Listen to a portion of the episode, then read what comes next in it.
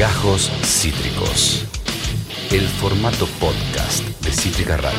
Voy a hacer algo que hace mucho tiempo no hago. Y la verdad que la voz así cascada, la voz así medio desgarrada me viene bien. Porque voy a confesar algo. Yo iba a venir a recomendar una peli de terror. Estamos en el octubre de terror, octubre de Halloween, octubre de Día de Brujas. Y dije, no. Para eso ya estuvo Candy ayer. Para eso también está Franco Felice, que hoy va a estar con nosotros en el Jardín de Franco, especial Halloween. Va a hablar de altísima película. Pero yo quiero recomendar una peli. Y la verdad es que me di cuenta que yo vi una peli que me causó mucho miedo, que me impactó, pero que no era de terror. Sin embargo, con diferentes personas con las cuales hablé de este film, coincidieron que es de las películas más impactantes que vieron en su vida. La película es un. Es una película, es un peliculón. Y dato para nada menor, está en Netflix.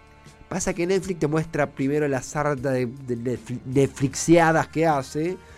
Y después, excavando, haciendo minería de plataforma, podés encontrar joyas como esta.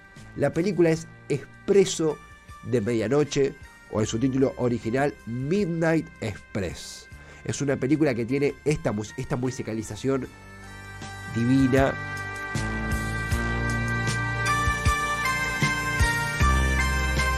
Parece que es una obra maestra el soundtrack. Es nada más y nada menos que palabras mayores, Giorgio Moroder. Giorgio Moroder, The Man the Legend, la persona encargada de la musicalización de Midnight Express, Expreso de Medianoche. Eh, la verdad que los actores, si en la película es de Alan Parker, hace poquito cumplió, eh, creo que eh, se, estrena, se estrenó en el 79, claro, en 2019 cumplió 40 años Expreso de Medianoche. Acá en Argentina se estrenó para la Navidad del año 79. es protagonizada por Brad Davis, Irene Miracle, Bo Hoppings, Paolo Bonacelli, Paul Smith, Randy Quaid, eh, actores que ya tienen un par de años encima. Eh, es dirigida por Alan Parker, nada más y nada menos. ¿De qué habla la película? Habla de la historia de Billy Hayes, que es eh, real, es un caso real de un tipo que quiso colar hachis en un vuelo de Turquía a los Estados Unidos. La película arranca así. La película arranca con un chabón ojeroso, chivado, nervioso, pegándose hachis en, en su torso para pasarlo en un vuelo comercial de una aerolínea turca con el fin de ir a Estados Unidos y vendérselo a sus amigos. Para su desgracia, esto pasa en las primeras escenas, así que no es spoiler, la policía lo captura y el muchacho termina detenido en una cárcel de Turquía, donde es, ahí estamos viendo algunas escenas que son terribles, fortísimas, donde es expuesto a torturas, donde es expuesto a abusos, donde es expuesto a un montón de cosas que el film no se guarda nada en mostrar. La película, ficcionalmente hablando, transcurre en Turquía, transcurre con todas las desventuras que hace eh, justamente Billy para escapar de la cárcel, los amigos que se hacen, los delirios que padece, las trampas que sufre, las torturas que su cuerpo logra resistir. Hay imágenes fortísimas, habla de su pérdida de lucidez, de los intentos de su padre, un tipo millonario de los Estados Unidos, de sacarlo de la cárcel, contrata un abogado turco que es medio garca, es enjuiciado en un marco legal donde él no entiende el idioma y para su desgracia pasa de ser condenado con una condena de cuatro años a cadena perpetua por la tensión de las relaciones internacionales entre Turquía y Estados Unidos, se le engrosa la pena a los traficantes de drogas, un pibe que había cruzado con, eh, creo que era menos de un kilo de hachís, se le engrosa la pena y le dan cadena perpetua.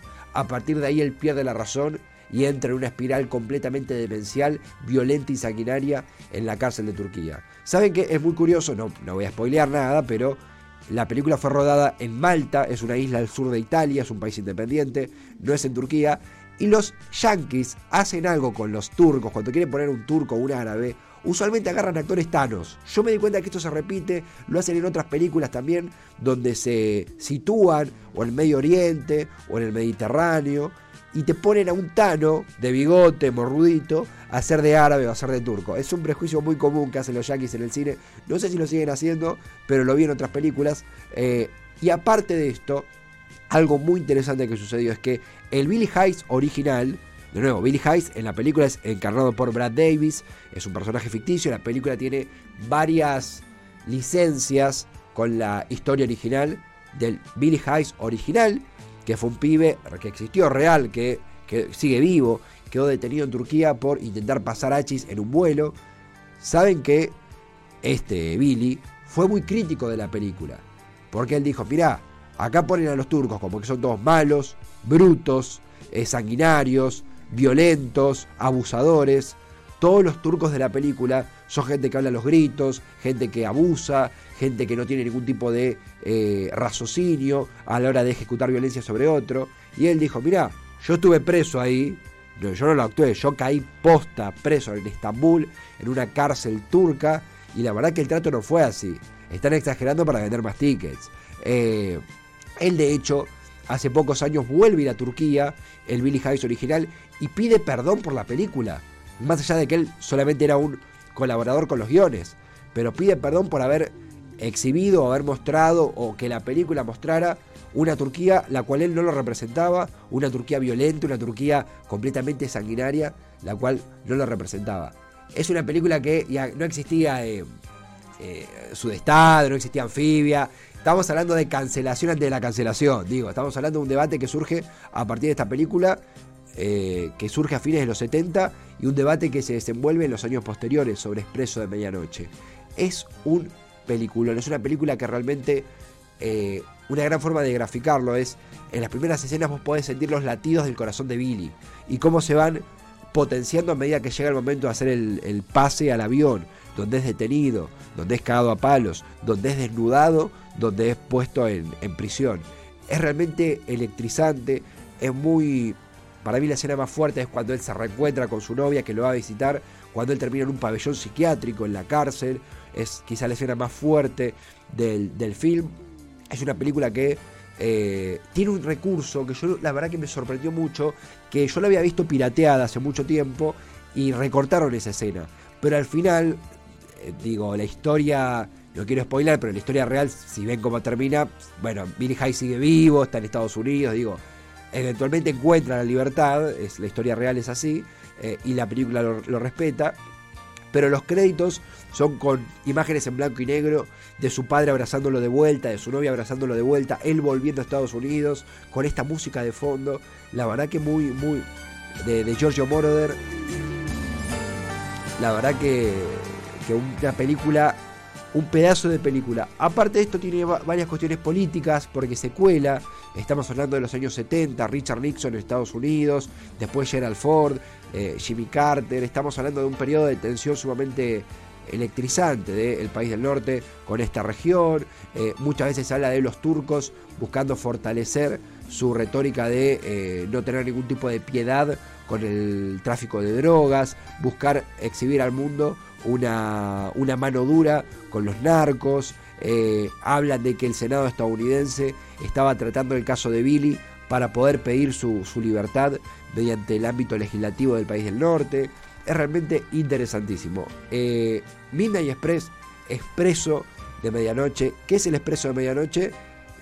No hay ningún tren en la película, lo cuentan que representa el expreso de medianoche, lo cual me pareció muy poético.